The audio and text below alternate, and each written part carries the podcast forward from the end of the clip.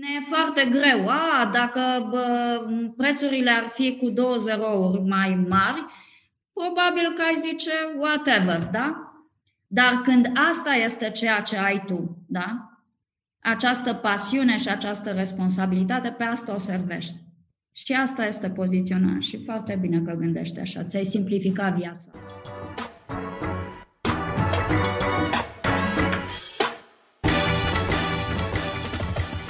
Salutare și bine ai venit la un nou episod din Catai Podcast. Înainte să-i dăm drumul la episod, vreau să le mulțumesc partenerilor mei de la Banca Transilvania, care susțin acest proiect și alături de care reușesc să fac episoade care să vă motiveze, inspire sau să vă pună pe treabă. De asemenea, ei au și propriul lor podcast numit BT Talks, un show în care vorbesc despre valori, performanță și vor să afle care e mindset-ul unor oameni cărora le iese bine ceea ce fac ca să inspire întreaga țară. Podcastul îl găsiți pe toate platformele de podcasting sau pe site-ul lor www.bancatransilvania.ro podcast. Iar acum, haideți să ascultăm episodul de azi.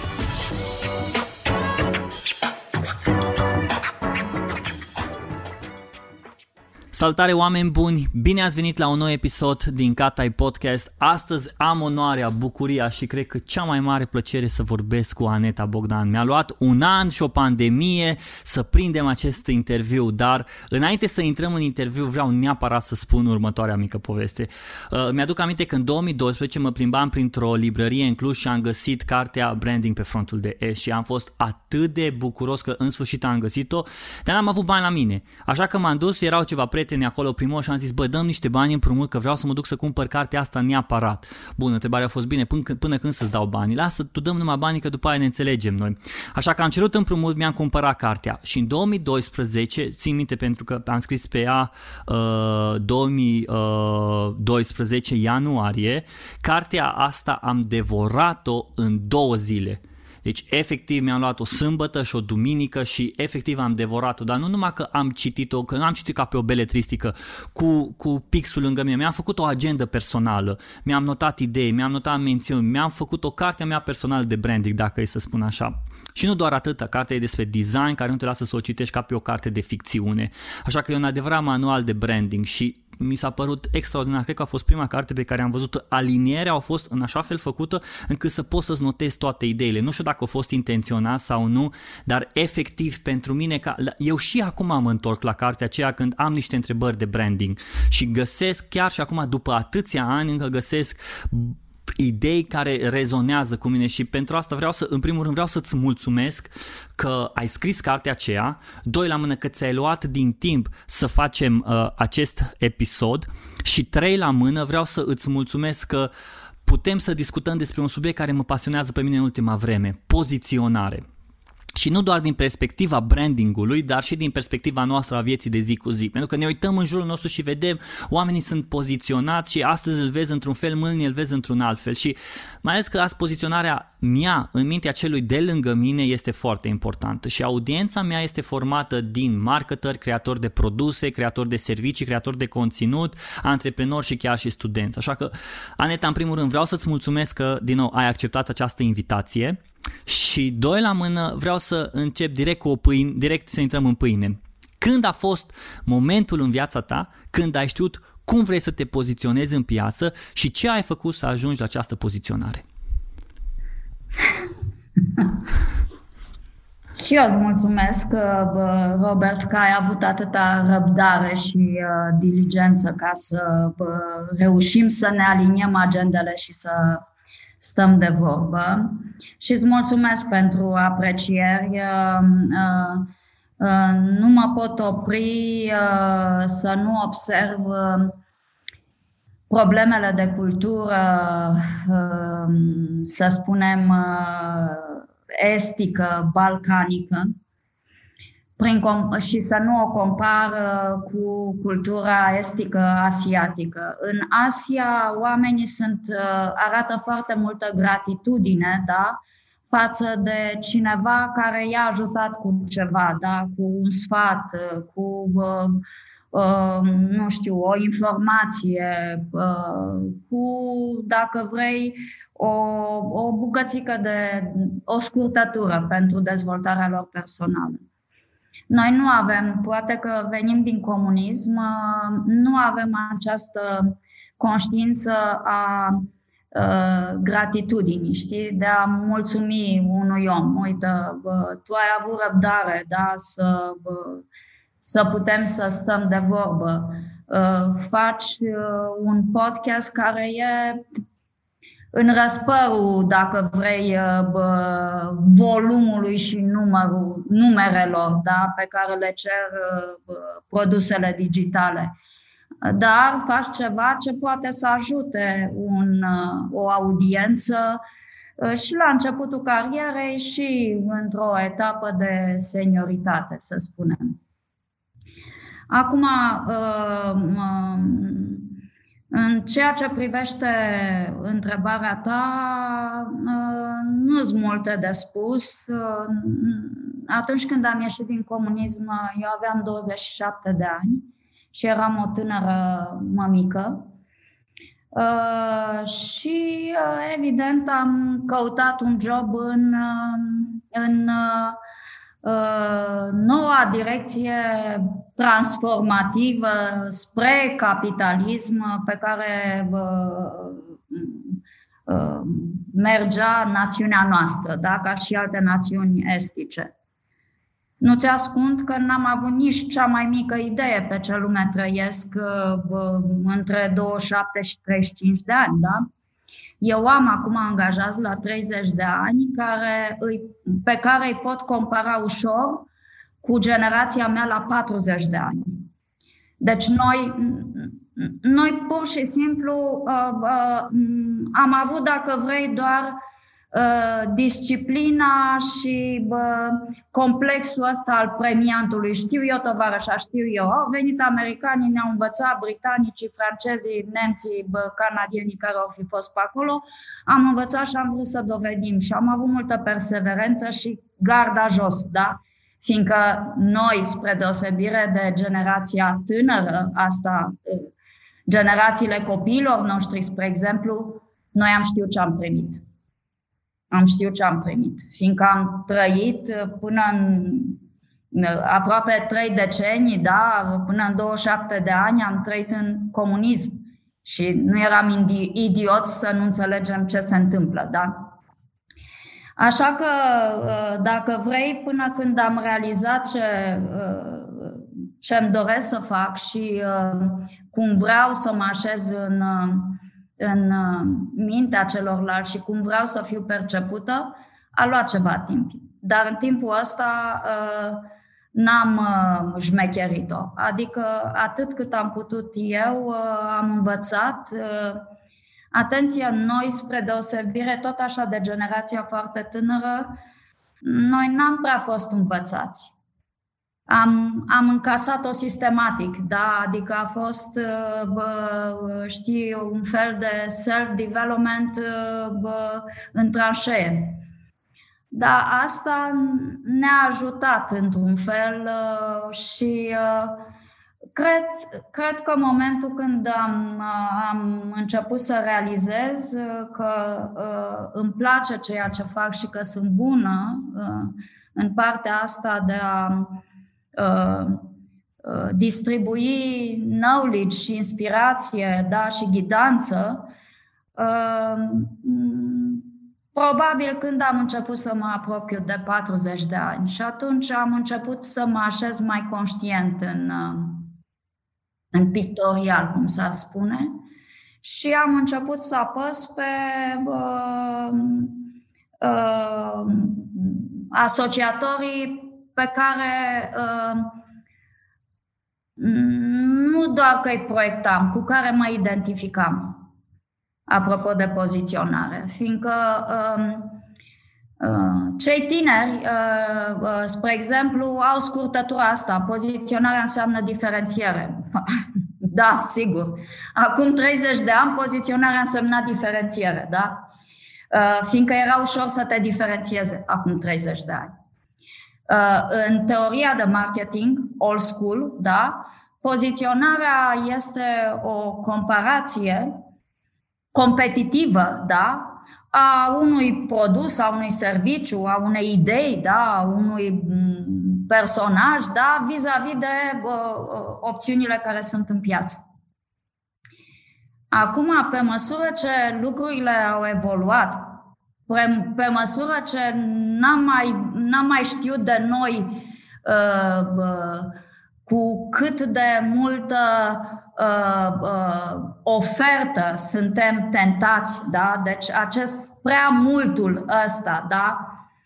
Uh, a fost tot mai dificil să zicem mașina asta e așa, asta la altă e așa. A fost foarte dificil să mai zicem uh, serviciile băncii astea sunt așa, serviciile băncii astea sunt așa. A fost foarte dificil să zicem laptele este așa, laptele ăsta la alt e așa. De ce? Fiindcă pe măsură ce ni s-a dat cu asupra de măsură, am considerat un given și totul s-a transformat într-un points, points of parity. Adică uh, teritoriul de diferențiere, nu știu, ce mai pui pe deasupra. Dar eu toate livrabilele esențiale, da, le vreau în produsul ăsta, le vreau în serviciul ăsta. Și atunci au apărut noi modalități de, uh, dacă vrei, de poziționare. Poziționarea în, în teoria de marketing este eminamente, da, un joc al percepțiilor. Este eminamente uh, o construcție uh, uh, conștientă de asociatori. Uh, dar în teoria uh, da, de marketing old school, unde era mult loc și unde toată lumea zicea, păi dacă ești primul, e bine. Și dacă ești lider, e bine. Uh, acum cu primul și cu lider e un pic mai complicat, după cum știm. Da? Bă, uh, ești primul vreo trei zile, da? că după aceea vin ceilalți uh, și ești lider în anumite condiții, bă, în anumite categorii, în, într-un anumit context, adică lumea businessului și lumea comercială și lumea consumerismului este atât de complexă în acest moment că e foarte dificil și nu mai recomand și apropo de, și de cartea mea, mai oprește-te să o citești, că e depășită deja, da, în, în, în, în 30% din afirmațiile de acolo și cred că e normal să fie așa. Fiindcă asta e una din, dacă vrei, din uh, marile provocări ale poziționării. Acum 30 de ani, când am intrat în marketing, poziționarea era tată for life. Adică ai zis-o, aia e, cu aia te-ai născut și cu aia îmbătrânești. În short-termismul zilelor noastre, uh, repoziționările, spre exemplu, în produse digitale se întâmplă câteodată, da, de două ori pe an. Exagerez spunând asta, dar uh, exagerez tocmai pentru demonstrație, da? Deci în, în marketing old school, în teoria de marketing, ziceai așa, să te diferențiezi uh, printr-o promisiune diferențiatoare și relevantă. Relevanța a rămas și acum, după cum ne dăm seama, că putem să promitem orice dacă nu, nu-i spunem ceea ce vrea el să audă, da? Dar în speță te uitai la două chestii, te uitai la piață, la competitor, da? Și te uitai la consumator. Și zicea, ok, ce își dorește ăsta, ce face liderul, ce zic ceilalți, trebuia să știi categoria și asta trebuie să uh, asta chiar trebuie să o știi și acum. Apropo de oameni de marketing care vin, vor branduri, dar nu-și cunosc categoria. E ok că nu o cunosc, că noi câștigăm mai mulți bani în felul ăsta, dar ar fi bine dacă vrei să fii om de marketing, să-ți cunoști categoria mai bine decât ți-o cunoaște consultantul de brand sau uh, uh, uh, omul de creație din agenția de publicitate sau din uh, uh, social media. Deci, uh, uh, în vremurile alea, da, uh, făceai niște promisiuni, dacă aveau relevanță, dacă aveai un picuț de proiecție corectă pe trenduri, dacă te pricepeai un picuț la natura umană, comportamentul uman și așa mai departe, basically plus minus o nimereai. Sau aveai un geniu, da? un uh, om care a fondat uh, un geniu în business, că geniile, genii uh, nu fac n-ar trebui să facem vorbire despre ele în, în marketing. În marketing sunt practicieni, da? Uh, uh, ai un Steve Jobs și ia ca poziționarea, da? Uh, ai un vizionar absolut și iată Ikea, că nu-i țin minte numele fondatorului, da? Deci, cumva, acum 30 de ani, în teoria de marketing, uh, puteai să diferențiezi. Făceai un teritoriu de diferențiere, scriai care sunt punctele de parity, adică ale obligatorii pe care trebuie să le dai. Dar în plus, cum te diferențiezi tu, da? Și găseai ceva pe acolo, da? Uh, uh, acum, 30 de ani mai târziu, cei din branding, spre exemplu, din consultanță de branding, de mult, de 10 ani, și aici încă în cartea mea vei găsi lucruri corecte, da? Uh, nu mai lucrează cu statementuri de poziționare, tocmai datorită faptului că uh, așa de multă aglomerație de ofertă, de playeri și așa de uh, high expectations are clientul, că e foarte greu să, să mai plusesc cu ceva sau să zici, știi ceva, eu fac asta cel mai bine. Nu, mă, nu, nu mai poți să o faci tu cel mai bine. Tu și încă alții, da? În branding a apărut însă um, această perspectivă mai nouă când vine vorba de poziționare și a apărut datorită boomului brandingului de servicii și brandingului digital de experiență.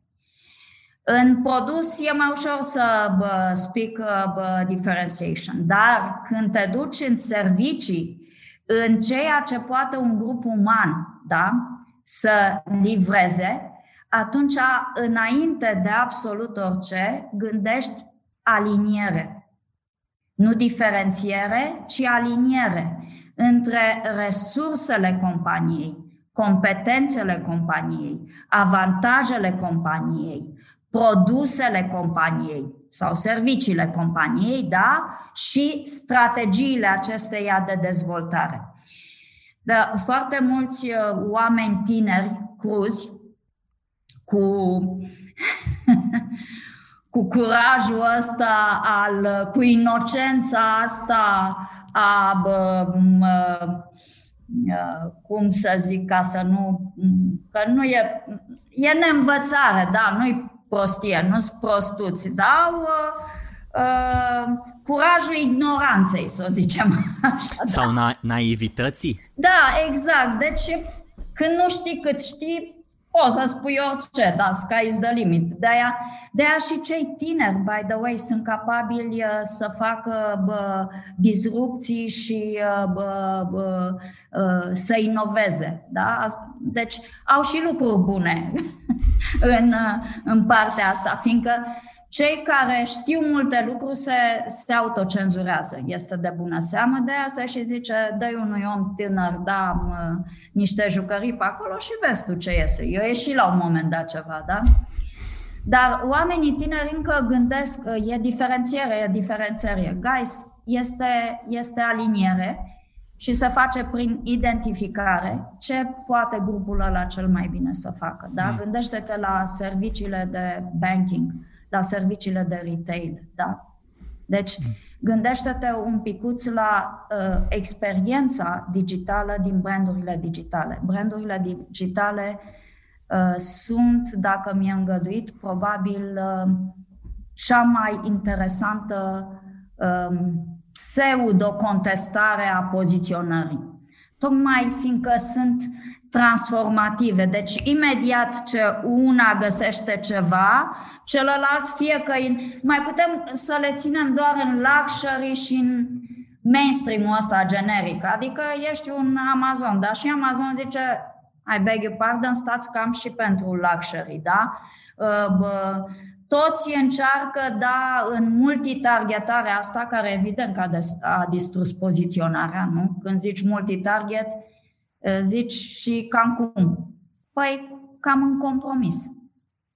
Că doar nu poți să promit ceva omului cu resurse da, nelimitate, să zicem, și ceva unui om care nu are nimic prin buzunar. Nu funcționează. De-aia brandurile au introdus în loc de poziționare, au introdus brand idea. Brand idea este, dacă vrei, un instrumentar foarte interesant de management, cu care poți să aliniezi comportamente organizaționale, strategii de marketing, da? Uh, strategii de comunicare. Poziționarea old school era în speță pentru marketing și comunicarea de tip de masă, da? advertising. Acum a intervenit social media, guys. Atenție, social media nu este cu poziționare. Ah, și by the way, atenție la hashtag-uri care distrug poziționările. Atenție, că alea, alea poziționează trendurile și movementurile în care tu vrei să te duci. Dar ele nu fac vorbire chiar acum câteva zile uh, era, uh, am observat un uh, un uh, banner din asta foarte mare pe un blog, un mesh și uh, un brand comercial făcea uh, uh, pro, își promova o categorie care e legată un pic de pandemie, da, florile astea decorative.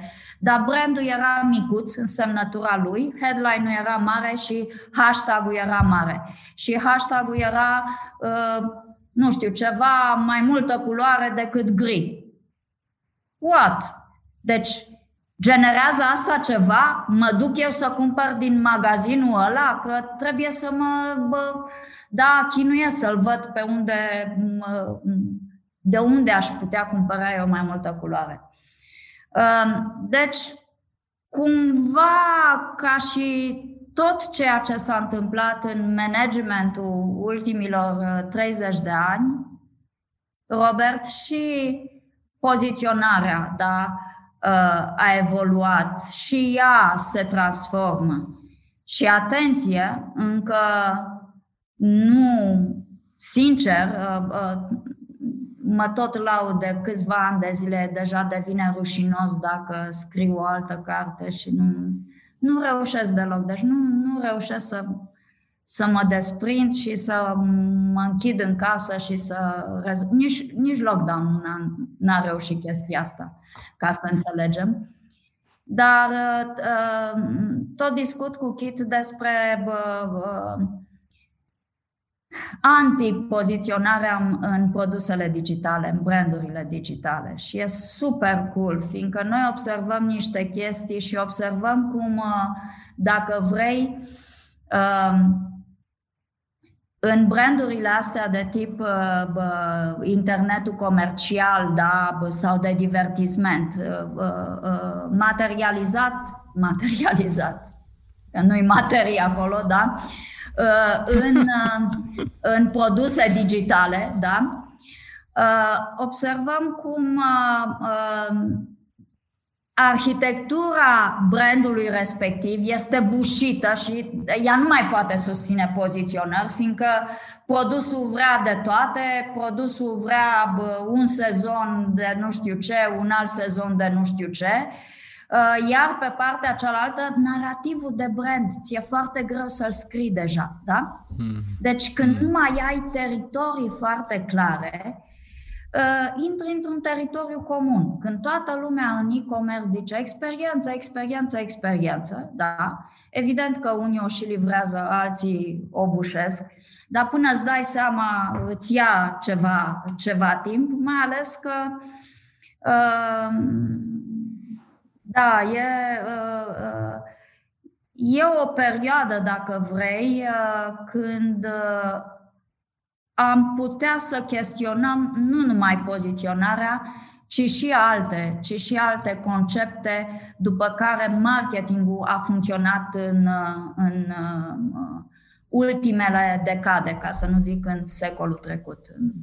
Că sună nasol, știi, ăștia care traversează bă, dintr-un secol într-altul, da. Mi se pare fascinant cum ai povestit despre faptul că poziționarea nu mai este doar un element de diferențiere, ci elementul, cred că, de poziționare este constanța în aliniamentul pe care tu îl, aleți, tu îl arăți ca și produs în industrie. Și, const- și constanța asta pe care o ai se vede nu neapărat prin ok, acum suntem așa și ok, acum suntem așa ca și diferențiere, ci prin efectiv faptul că îți prezinți constant brand idea pe care tu l-ai. Exact. Fie că, te, fie că tu te poziții, poți să, astăzi poți să Uite, ai vorbit despre Amazon. Amazon, toată lumea știe, ok, e-commerce, da, îi ai pe Amazon, ai Kindle-ul, ai Amazon exact, Alexa exact. Voice, ai Ai Amazon... brick and mortar, o atenție de librărie, adică exact. le vreau pe Efectiv. toate, guys. Nu mai pot să zic o singură chestie. Da, at the end of the day, metaforic spunând, da, da. eu sunt în viața ta, cu un picior în viața ta, indiferent ce ai nevoie. Just let exact. me know. Deci exact. o formă din asta de accesibilitate ușoară, da? Uh-huh. pe care brandul o, o practică. Pe care o are Google. Da, pe care o are da, Google de da, când Google s-a lansat. Absolut. Ok, avem partea de search, avem partea de management cu Docs și cu PowerPoint, avem partea de Android, avem partea de YouTube și efectiv stai să te uiți să vezi toată treaba Aici asta îți și spun brand. despre arhitectură, știi? Mm. Deci uh, bă, bă, nu, nu mai funcționează aceleași reguli, da? Nu mai ne uităm la ele. Știi ce? De fapt, ce nu mai funcționează? Nu mai funcționează rețetele. Și de Mm. aceea e nevoie de oameni cu mintea frumoasă. E nevoie de oameni care pot să gândească contextual. Poziționarea are sens doar dacă generează creștere și profit. Altcumva, for the sake of positioning, ce e aia? Apropo de cei tineri, că zic, nu, nu, trebuie să ne diferențiem.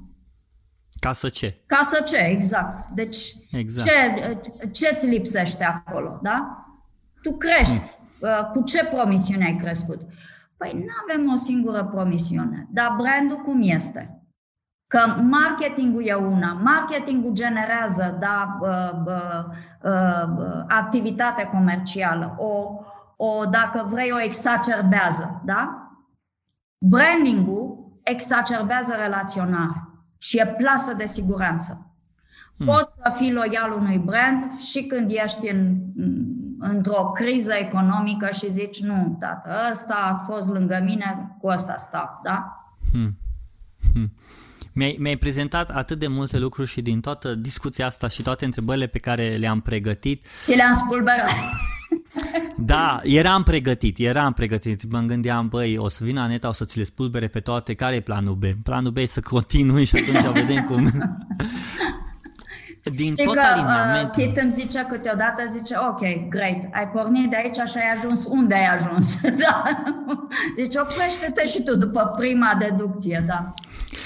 Adică dacă ar fi să se întrerupă curentul, să nu mai putem să facem această înregistrare, dacă oamenii rămân cu ideea că poziționare nu înseamnă diferențiere, ci poziționare înseamnă aliniamentul în funcție de contextul în care ai Exact. ești, strângând foarte tare brand idea-ul pe care tu îl ai, perfect îți ajunge. Da, e o Um, lecție bună pentru toți. Trebuie să se gândească la ea și po- pot să înceapă cu ei, știi?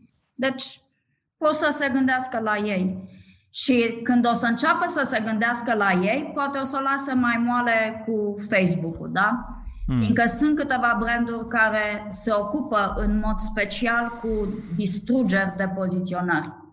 Deci uh, când ne îngrămădim toți ca să fim vânduți ca și, da, bă, nu știu, la kilogram, să nu ne așteptăm că faptul că ne aplaudă astăzi uh, 582 de bă, oameni înseamnă vreo poziționare, fiindcă mâine ne-a uitat toată lumea Da. în mediul ăla. Deci alea sunt medii, noi le spunem, spre exemplu, clienților, apropo de construcția de branduri prin mediul digital. Le spunem să iasă ă- și în mediul uh, uh, offline, da? când Ok. construiesc brandul. Fiindcă acolo este, acolo este, dacă vrei, adevărul, acolo este esența, da? Acolo uh, funcționea, îmi funcționează mie simțurile. Aici îmi funcționează un, uh, se numește uh, comportament indus în partea Mm. de social media și ăsta este trouble, ăsta nu construiește, ăsta uh, egalizează. Uh, cumnatul meu uh, uh, e un mare actor, Horațiu Mălăiele, și în timpul comunismului, da, uh, uh, făcea tot felul de poante din astea care scăpau de sub cenzură. Și una din poantele lui era hai cu egalarea dar ceea ce uh, era băgat în contextul că nimeni nu poate să fie mai bun decât celălalt, știi? Hmm. Deci că mm-hmm. nu există talente, nu există mm. uh, uh, ceva deosebit, ci mm-hmm. suntem egali. Și el zicea tot timpul, hai cu egalare. Cam așa e cu hmm. social media. Hai cu egalare, guys.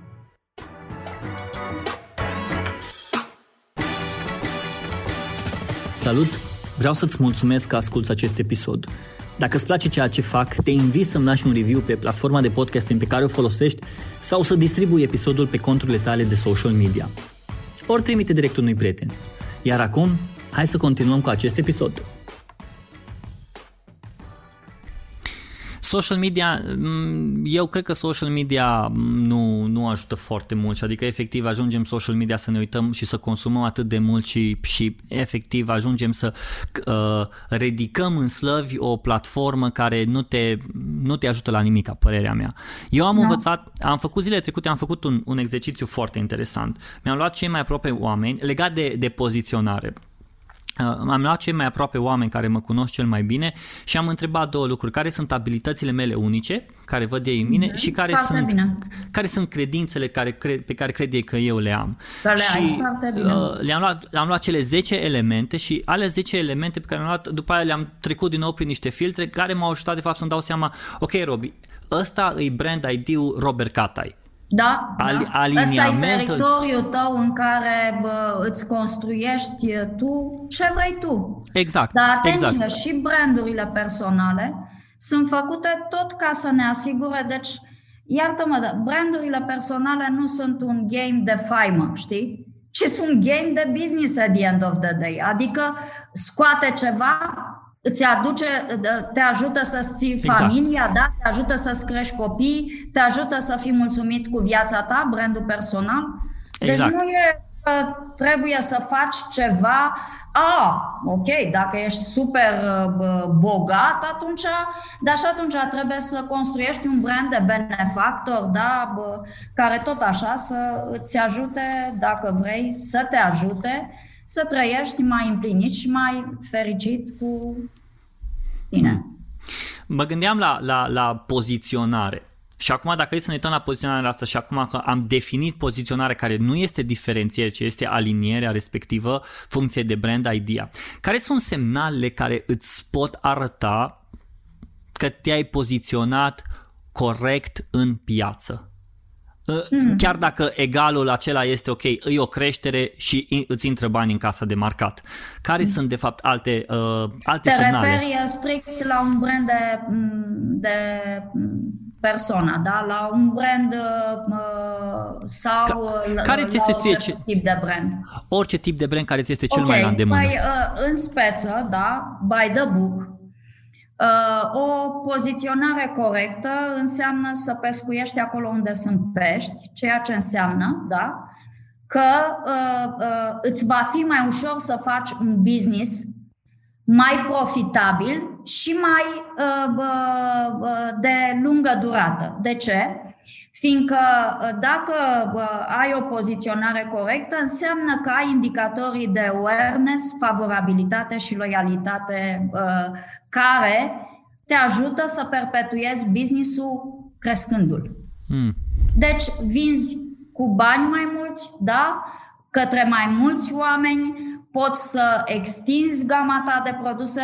Basically, pe, pe acest concept, dacă îl citiți pe Acker, deși Acker în acest moment, evident că poate fi considerat prea teoretician sau prea, nu știu, Uh, prea, prea teoretician da, pentru uh, practica zilelor noastre, dar Acker spune foarte clar uh, și arată foarte clar cum brand equity da, este generat printr-o poziționare foarte corectă și poziționarea asta naște indicatorii de care tu ai nevoie.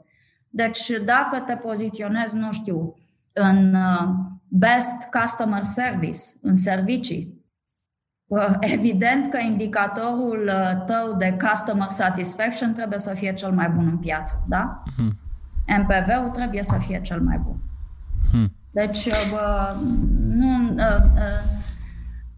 asta înseamnă că vei genera cea mai multă cerere, cea mai multă apreciere și cea mai multă cumpărătură, da? În ceea ce privește un om, în speță, uh, brandingul personal nu se face de pe o zi pe alta. Asta e foarte complicat, fiindcă asta înseamnă acumulare. Uh, dar, pe măsură ce înaintezi în timp, uh, tu trebuie să fii, dacă vrei, capabil să monetizezi mai bine da, ceea ce tu oferi, serviciile uh-huh. astea intangibile, da? De a învăța pe ceilalți, de a instrucționa, de a inspira sau uh, pur și simplu de a-i entertain, da? Uh-huh. Hmm. Rolling Stones, nu? Biletul lor costă mult, mult mai scump decât, mă rog, și biletul lor după aia dacă de Kanye West, da, ce nu se aplică peste tot, dar uh, trăim niște timpuri interesante acum, știi? Uh. De, de ce? Uite, uite, asta aici mi s-a părut foarte, un lucru foarte interesant. Ne uităm la, uh, ne uităm la grei industriilor muzicale. Ne uităm la Rolling Stones, ne uităm la ACDC, ne uităm la uh, Deep Purple, ne uităm la uh, alții din care umpleau stadioane întregi și ne uităm acum la cei care sunt un, un nou val pe care poate nu îl înțelegem, dar generația uh, mai tânără, să zic așa, o acceptă atât de ușor și, și e atât de loială încât, uh, uite, îl avem pe ai zis de Kanye West, de exemplu, uh, mm-hmm. Billie Eilish, care sunt, sunt, niște, mm-hmm. sunt, uh, mm-hmm. sunt niște logic, care e un rapper, uh, s-a pornit de pe SoundCloud și a făcut mm-hmm. milionul de urmăritori pe Instagram și vreau să-l cheme la ei în club doar pentru că el avea o comunitate atât de mare. Nu pentru că apărea în Billboard Top 100 cele mai vândute CD-uri și no one cares. Și mi se pare că astăzi... Uh, din nou, această poziționare e o poziționare și din nou mă leg de aliniament. Adică, sincer, pentru mine zici că discuția asta pe care o avem acum e ca un mentorship despre, despre branding, dar mi se pare că atât de tare s-o diferențiat și ne uităm la, la valul greu din urmă, care o rămas înrădăcinat și frica mea e că valul nou e fain, se vede, mâine poate să dispară. Păi mâine poate să A, dispară. Eu sunt sigură că va dispărea. Pare rău, with all due respect. Sunt sigură că atunci când ne vom sătura de jucăriile astea, va dispărea. Și Beatles va rămâne în picioare și Rolling Stones va rămâne în picioare. Fiindcă acolo este, nu este movement, nu e bă, nebunia de a cumpăra lalele în secolul XVI bă, cu mai mulți bani decât bulbi de lalele cu mai mult decât aur. Mm. Și e, e sufletul nostru uh, în Rolling Stones, e uh, în Beatles, da, ne recunoaștem ca, uh, ca și natură umană, da, ne, Uh, omenirea întotdeauna uh, s-a lăsat sedusă de, de... Bine, eu nu, chiar nu-i, nu-i zona mea de... Adică n-aș specula foarte mult. Citesc aici, dar nu am uh, un background uh, nici în sociologie, nici în filozofie. Eu sunt, vin pur din business. Uh, eu, sincer, nu...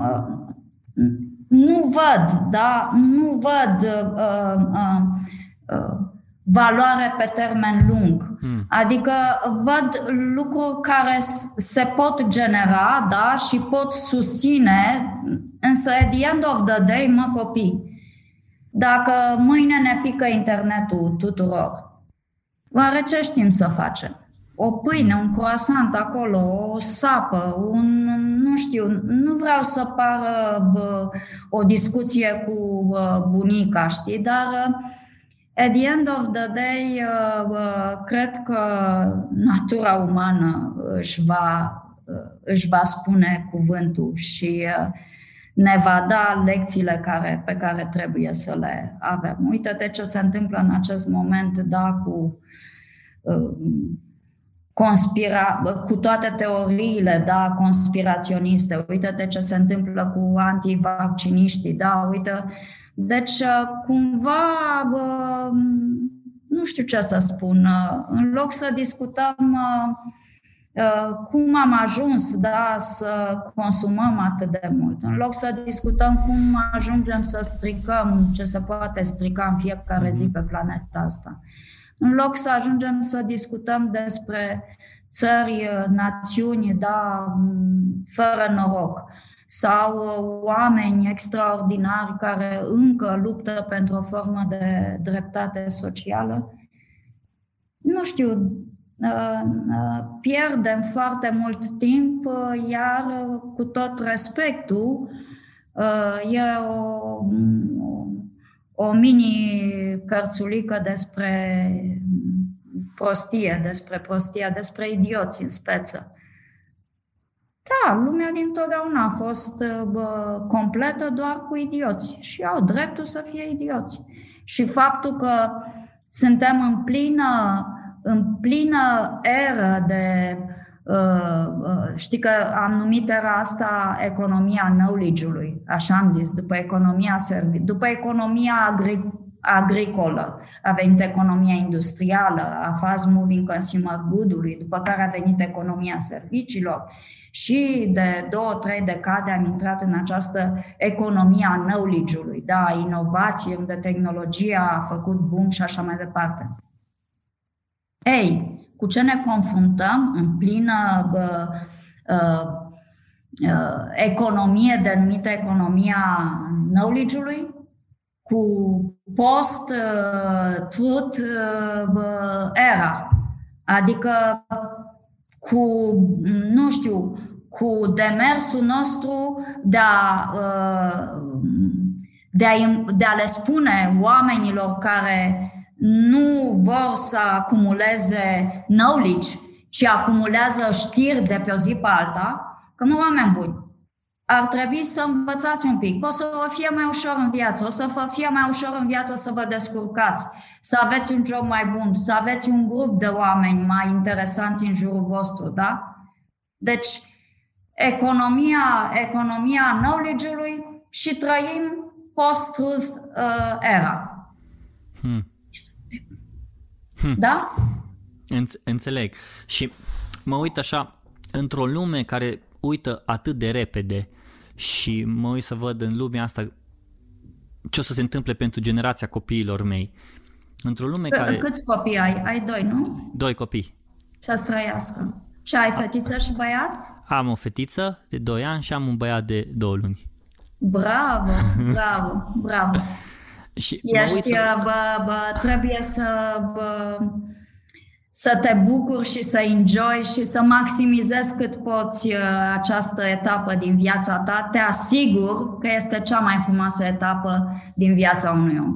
Cea mai interesantă, cea mai în care uh, uh, trăim o self actualizare, un self-actualization, că vorbim deja ca apucați în română asta engleză, da? E foarte frumos asta, este bravo, minunat. Și am stat, am stat și m-am gândit când uh, mi-a venit prima, uh, când a venit Ania, prima mea fetiță, întrebarea mea a fost, ok, eu ce o să las în lumea asta? Ce o să las? Și atât de tare m-a responsabilizat situația asta încât efectiv mă gândeam, ok, dacă o să asculte un podcast, oricare dintre ele, ce o să zică? O să zică, bă, tati, uite, am învățat chestia astăzi, am învățat despre poziționare, că te-am ascultat pe tine cu Anet, au fost foarte tare, sau o să zică, bă, tati, tot cu prostile astea ale tale ai fost, deși nu știu, doar că simt o responsabilitate și o greutate atât de mare pe umerii mei când vine vorba de ceea ce public uh, content, de ceea ce fac public să se vadă, încât știm că o să vină ea și ce o să le las lor pe lângă uh, pe lângă parenting-ul pe care l-am și pe lângă viața de mhm. familie pe care o am, pentru că ei, într-adevăr, o să iasă afară din curte și o să se lovească de conținutul pe care îl creează orice, așa zis, uh, creator de conținut sau orice ar fi și eu o să consume conținutul ăla. Și atunci frustrarea mea o să fie uh, când eu o să poată să consume acel conținut eu ce am făcut pentru ei ca să le fie, uh, ca să pot să-i ajut în viață, ca să pot să-i ajut să, să fie un, o sclipire, o, un mediu în care, ok, poate nu o să asculte podcast, poate o să fie o hologramă și o să, oh, habar n-am ce o să se întâmple. Sau poate o să fie podcast, we never know. Dar dacă o să fie chestia asta, ce am făcut? Și în momentul când am, uh, am avut această mentalitate, mi-a fost ca un fel de o resetare a, a tot ce înseamnă strategia de conținut și mă uitam mm-hmm. zilele mhm. trecute mm-hmm. și vedeam înainte, parcă înaintea erei uh, copiilor mei și după efectiv mm-hmm. o maturizare și o responsabilitate și asta mi se pare că pe mine m-a ajutat să mă poziționez nu de dragul lumii, ci de dragul a ceea ce vreau eu să-mi setez acum clar my brand idea. Uite, mai vreau să zic ceva. E mai ușor așa decât uh, poziționarea versus comparativă, da, bă, mm. competitivă. Când intri în competiție, trebuie să intri în numere, adică... Deci, ce numere ai? Spune-mi. Dar când ești tu cu tine, da, te identifici, da, și te aliniezi cu ceea ce îți dorești, e, asta e poziționare. Ce ai spus tu e poziționare. Responsabilitatea e poziționare, da? Ești parte din, ești de-ai noștri, din cei buni, da? Noi, spre exemplu, în Brandian, să știi că noi nu facem proiecte în care nu credem. Deci nu facem mhm. proiecte. Și nu, uh, și Câteodată avem clienți care se supără, dar până când noi nu credem în ceva ce spunem, în ceva ce scriem, în ceva ce desenăm, noi nu, nu ne ducem, fiindcă ne e foarte greu. A, dacă bă, prețurile ar fi cu două zerouri mai mari, probabil că ai zice whatever, da? Dar când asta este ceea ce ai tu, da? Această pasiune și această responsabilitate, pe asta o servești. Și asta este poziționarea și foarte bine că gândești așa. Ți-ai simplificat viața, Robert, cu alte cuvinte. Am fost cumva, ă, toată ziua ai zice și ăla cât a făcut, și ăla cât a făcut. Aoleu, și ce să spun? Păi spune portării, fiindcă e cel mai ușor, da? O să râdem cu toții și, bă, da. Vorba Uite, ta. A... Tania va zice, oh my God, tati, really? Poți să-mi dai un exemplu de poziționare corectă? fie din viața ta de zi cu zi, fie din muncă, fie din ce vezi în jurul tău, efectiv, ăi, uite, de ce văd asta o poziționare corectă, ce ar putea oamenii să învețe de aici și poate ce ar putea să ia ca și niște lecții on point. Păi, în zona comercială sunt câteva poziționări foarte... Acum trebuie să știi, când vine vorba de poziționare, brandurile internaționale, anumite branduri internaționale, astea cu casă mare, cum s-ar zice în spate, uh, sunt atente. Adică, bă, chiar dacă acum mm, sunt un picuț incomodate de amprentele astea digitale și de viața asta digitală și trăitul ăsta în două medii, However, la ele vezi, uh, vezi uh, uh, o claritate, da?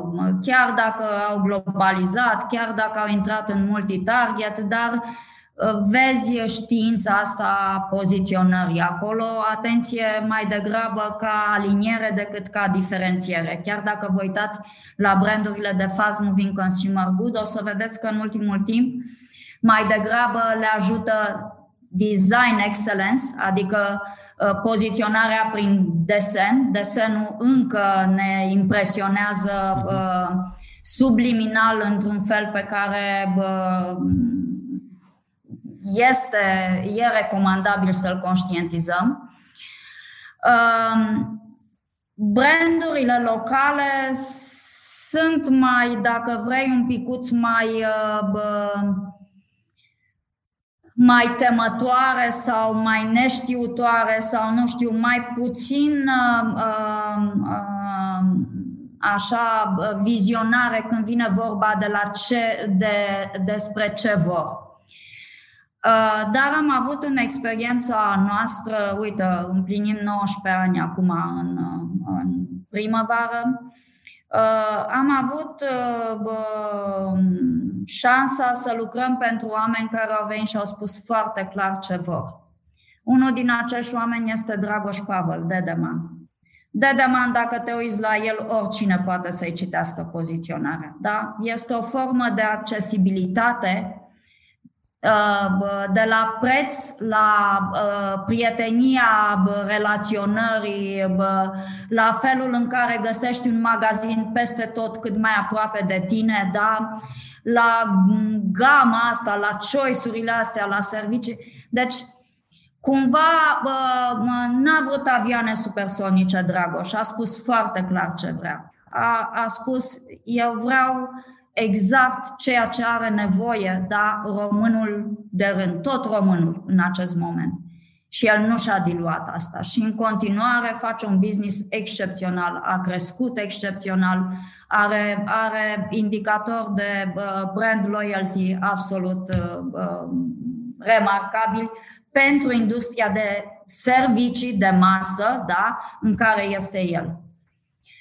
O poziționare de asemenea bă, bă, corectă și curată are Banca Transilvania. O poziționare corectă și curată are Regina Maria, da, în servicii. Atenție, serviciile sunt mai dificil de poziționat decât produsele în sine. Fiindcă dacă te ajută foarte mult designul, cum ți-am spus în ultimul timp, da, ca să semnalizezi, fiindcă oricum, uh, în afară de un preț, uh, să spunem, cu un 10-15% mai mic în detergent sau 30% mai mare față de un mainstream, nu mai ai ce practica acolo. Tu trebuie să dai detergentul care spală, da? Nu poți să zici, asta spală mai puțin. Asta, bă, știi? Uh, mașina asta bă, merge bine doar în primii 100 de mii de kilometri, după care tușește, da? Sau uh, mașina asta nu e, uh, nu oferă o siguranță.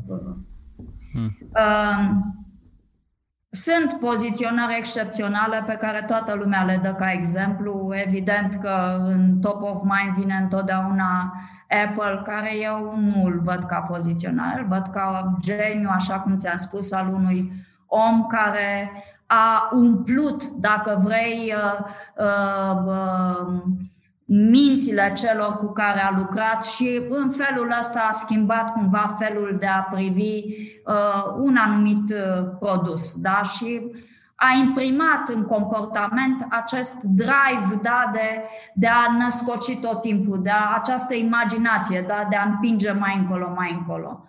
Ikea, de asemenea, are o poziționare pe care toată lumea o, o, o o afirmă. La noi e un picuț mai complicat uh, în, um, în branding-ul de produse.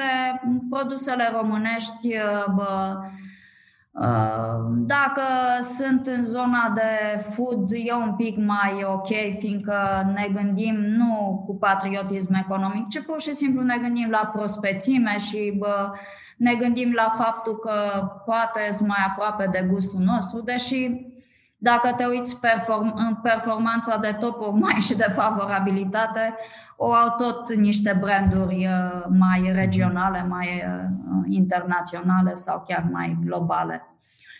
Um, o poziționare prin preț interesantă face produsul nostru național, Dacia, da, care, zic al nostru,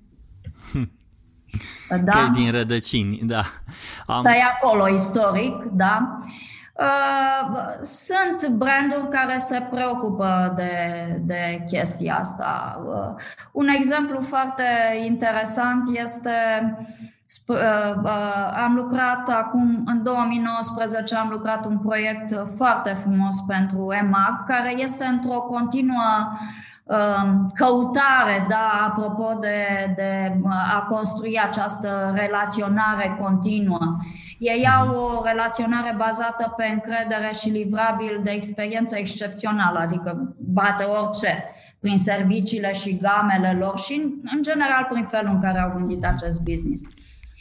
However, am Uh, uh, uitându-ne și aliniind da, competențele businessului, competențele organizației, promisiunea, Acum, uh, la sfârșitul lui 2019, am lansat această libertate în fiecare zi, care în 2020 a fost bușită de un context pandemic, da? Și uh, una din întâmplările astea interesant, deși ei asta fac, da? Ne dau în continuare libertatea de a accesa orice produs în orice timp, cu orice fel de plată, da? în orice condiții vrem noi. Hmm. Dar libertatea în fiecare zi e un pic cam greu de bă, bă, verbalizat, da, ca și retorică în 2020. Sperăm însă că în 2022 vom putea să, să reintroducem cuvântul libertate în uh, promisiunile brandurilor noastre. Ultima întrebare. Uh, dacă ar fi să ai puterea să te repoziționezi altfel decât ești în momentul de față, altfel, și, să, și oamenii să poată să te vadă așa cum ai dori, care ar fi aceasta și de ce? E, asta e o întrebare foarte frumoasă, Robert. Bravo! Uite, nu știu exact în ce, în ce mi-aș dori să mă repoziționez. Ceea ce știu însă este că deși îmi place și fac cu multă pasiune ceea ce fac și sunt bună la ceea ce fac, mi-a dovedit Asia, nu România asta. Adică atunci când uh, ne-au ales pe noi și nu pe Interbrand sau pe All Fallings, am știut de fapt. Atunci a fost testul acid, cam care e treaba cu noi, uh, cu Brandient. Cred însă că mi-aș dori, nu știu, dacă aș putea în următorii 20 de ani de viață să nu mai vând intangibile, să nu mai fiu în, în domeniul ăsta al intangibilelor. Uh, mi-ar plăcea să fac ceva tangibil. Mi-ar plăcea mm. să fac, nu știu, să fac cei mai buni croasanți, să cultiv cele mai frumoase flori, să, nu știu, să cresc bă, bă, bă, cea mai bună cafea, da, bă, bă. Deci, cumva am, nu știu, am uh, oftez romantic după după uh, o carieră într-o zonă un picuț mai senzorială, mai, uh, mai uh, palpabilă. Da, mai materială decât uh, această zonă a consultanței, foarte frumoasă de altfel, care uh, îți dă mult, uh, uh, mult reward uh, intelectual, în primul rând, da? Dar care la un moment dat este bă, e împovărătoare, împovărătoare, mhm. adică responsabilitățile pe care ți le iei, felul în care facem noi uh, business, uh, da. Da. An- Aneta, vreau, să mulț- vreau să-ți mulțumesc frumos pentru uh, că ți-ai luat timp să putem să facem această discuție. Pentru mine a fost revelatoare Uh, m-a ajutat foarte mult, chiar și pe, pentru, să spun așa, pe partea mea profesională. M-a ajutat foarte mult și cu siguranță și ascultătorii și cei care o să se uite la acest episod sau o să-l asculte au avut ce să învețe uh, și nu doar că acum ar trebui să învețe, dar să și pună în practică. Pentru că dacă nu se apucă de treabă, ce nu mai știu la nivel teoretic, atunci o, o duc cu ei. Da, putem să citim și putem să ascultăm multe podcasturi. Trebuie să practicăm. Aici este. Și din păcate, practica cere timp și răbdare și investiție. Da, self-development-ul nu vine. Un podcast îți poate da, știi, o poftă să faci ceva, o încredere, o dorință, însă nu poate suplini uh, Uh, să spunem, uh, lipsa de practică și mm. aici România nu e foarte generoasă, adică, uh, da, dar se pare cu ajutorul pandemiei nu mai e nimic generos pe nicăieri, da. Mulțumesc frumos pentru răbdare și pentru întrebări, foarte interesant și uh, interesant să, să iei o astfel de temă. Și uh, să sperăm că bă, 2021, dacă 2020 a fost începutul, să sperăm că 2021 va fi sfârșitul acestei etape și să ne auzim de bine. Să ne no. auzim. Ca, ca și în Ardeal. No, bine. No, bine. No, bine. No, bine.